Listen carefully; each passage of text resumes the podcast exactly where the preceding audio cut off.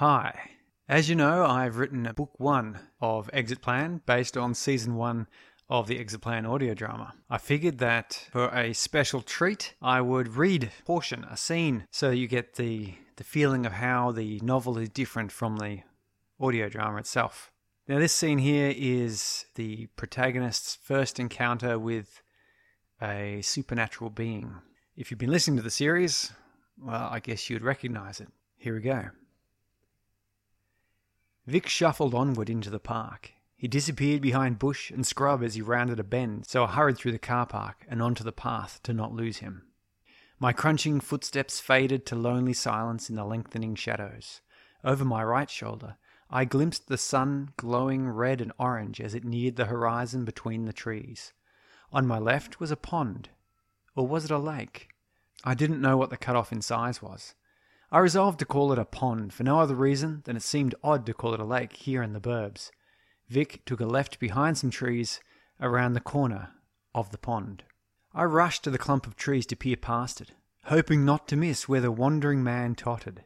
Just around the trees, about twenty or thirty meters away, Vic stood swaying gently like a blade of grass in an unfelt breeze. Ahead of him, a brick structure rose. It must have been a building like a utility shed or pump house. Built up against the pond, its all brick construction had only small slits with obscured and barred windows up high. As it sank behind the shed, the sun threw deep shadows across the grass like spears of darkness thrust into the heart of a green brown beast. Goosebumps crept up my spine and my gut clenched. A cold feeling made me take short, sharp gasps. Something was not right.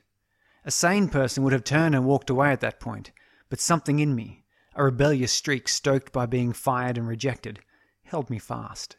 I watched in stunned silence as the door of the shack slowly, ponderously opened.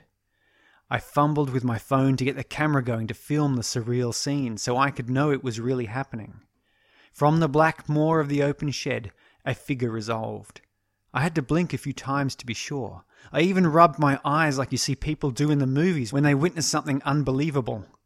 The pale, bald man I saw emerge from the shed was not showing up on my camera.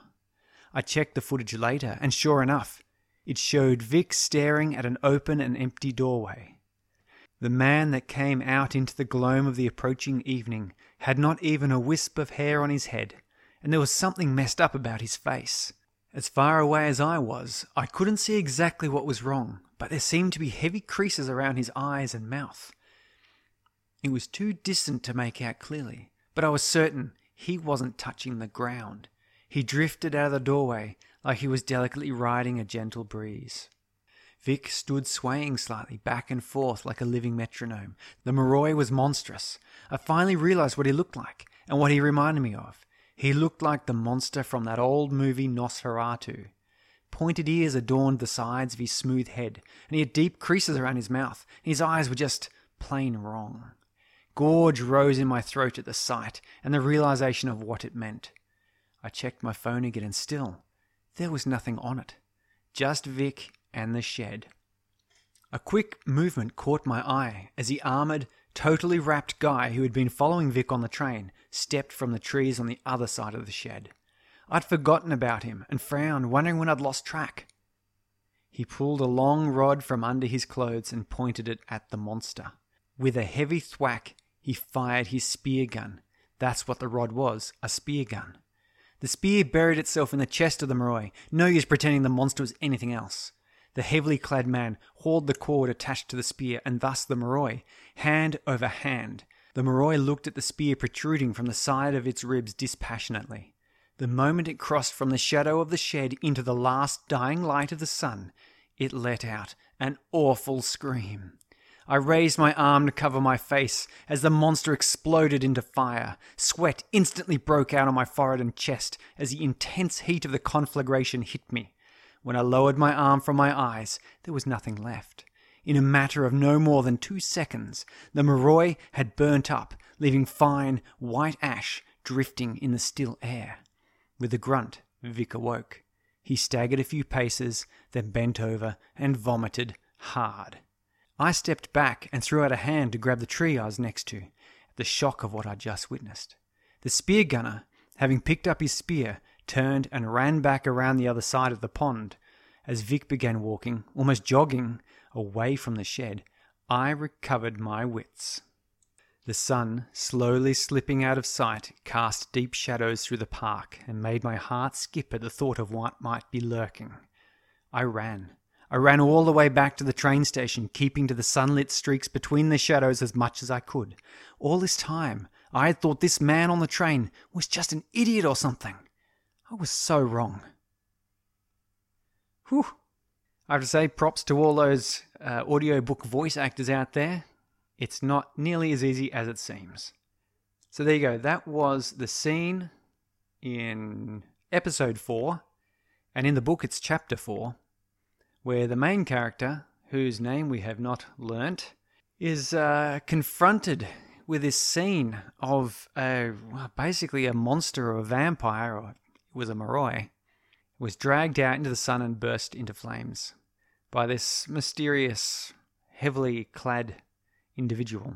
For those of you who have listened through the end of season two, you'll have learnt who that hunter was and what was going on there. But at this point in the story, no idea. So that's book one. It's called This Is My Exit Plan. It's available on Amazon and probably it's available elsewhere, I guess, but you know, just get yourself to Amazon. The easiest way to find it though is to go to shop.gravityundone.net. From there, you can click on books or you can click on the big banner ad or whatever, and you can find your way to my book through my shop. The handy thing there is that you will be going to Amazon to buy it, but then I also get listed as the affiliate, and so actually get a little bit of money out of the transaction. I've set the price as low as I can do it uh, to cover cost, and I would really be tickled pink for people to go out and buy it because you'd be supporting me. I I would be able to pay the servers that I host on. I'd be able to perhaps buy some sound absorbent foam to put around my microphone so that I have an easier time recording things without reverb, and I'd be able to uh, help other people generate this, you know, fantasy stories, science fiction, uh, or discuss topics of interest from history and science. If you haven't yet, you can check out my other podcasts. I've got My Creativity. That's a podcast about my creative process. It's about how I get inspired it also includes interviews with creative peoples, such as I've got a computer game developer, Aaron Guinair. Uh, he's also a music instructor. Uh, there's a singer called Fox Ward and how she manages her band. Uh, there's also a an author. I've got an interview up on my creativity, and coming up shortly on my creativity will be an interview with Kc Wayland, the creator and producer of the We're Alive audio drama, and the soon to be released Gold Rush. Uh, he's done a bunch of other stuff as well, uh, a lot of audio production, and he's made some really interesting points in his interview. So that'll be coming out in a couple weeks' time. My other podcast, so my third one, is called Space Brains. Uh, my co host and I, we joy watch science fiction movies and tell you what was good and what was great about them. Now, the difference between this and a normal review show is we're not trying to give you a rating, you know, out of five or a hundred or anything like that. We're not trying to tell you anything bad about these movies. We're trying to tell you what's great about science fiction and what's great about science fiction films in particular. So we go into watching these films, and we've done some mainstreams as well as some classics uh, and some independent type stuff. And we go in with the intent of enjoying the film experience. And so we've done reviews on Alien, this is the 40th anniversary, on 2001 A Space Odyssey, which is, I guess it's the 50th anniversary of the moon landing, which supposedly Kubrick filmed. Both myself and my co host highly doubt that to be the case. Uh, we've also done uh, film reviews of such things as The Darkest Dawn, Revolt, Equals, Passengers, and so on. So check that out if you like to hear about what's really exciting and interesting about science fiction and science fiction movies. So, season three. When is season three of Exit coming out? I have now got enough of the voice actors' recordings back in. I've got all the main characters in, and I've got the scripts all sorted. I've just starting to edit them together. So, it's going to be a couple more weeks yet because, as quick as I can do things, it does take time. And season three is uh, a, a more ambitious project than seasons two which itself was more ambitious than season one. So I'm hoping that season three, uh, it's got more action, it's got a lot more dialogue between all of these different characters, and we also see the resolution of the overall arc uh, with Beatrice and Margadiel, and we see how it all comes together and ends with what I hope to be a very interesting and entertaining ending. Thank you very much for listening to me. Remember, you can follow on Twitter at Gravity Undone.